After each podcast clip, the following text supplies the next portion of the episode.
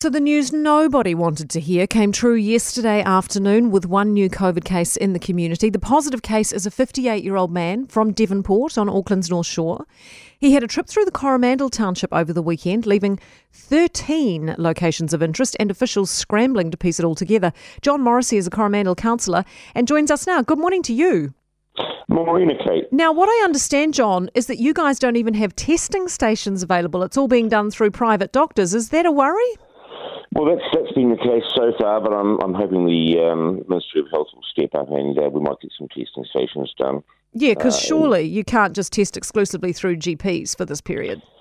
Well, our GPs, uh, we haven't got that many of them in town for a start, and um, we don't want um, to um, run overrun them with just testing. You know, they're, they're there for um, for uh, other things as well. Exactly. How receptive are locals to getting tested en masse? Uh, I think, uh, yeah, we've been um, doing some testing. The doctors have been doing testing. I think that uh, they've, they've had some good uh, turnouts. Right. We're hearing about community roadblocks being used in the Coromandel to stop people coming in, just illegal ones, just locals setting them up. Do you know anything about that?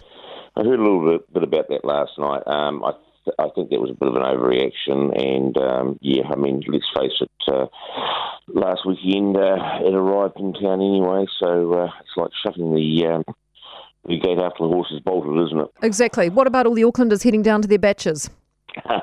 you worried about that or not?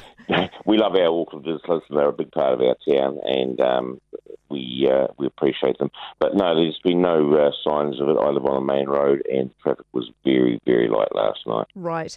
What sort of effect, uh, John, is this likely to have on local business, knowing there has been a case through the town? You know, are people more likely to stay away even once lockdown's lifted?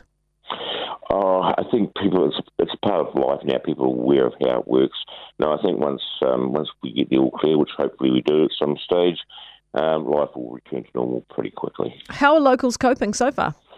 It's very, very quiet in town. Uh, not a lot of action. Um, but we've all been through this before, haven't we, Kate? So we know what to do. We have. We know the drill. Appreciate it very much, John. Thanks for being with us, and we wish you guys all the very best. John Morrissey, uh, Coromandel councillor.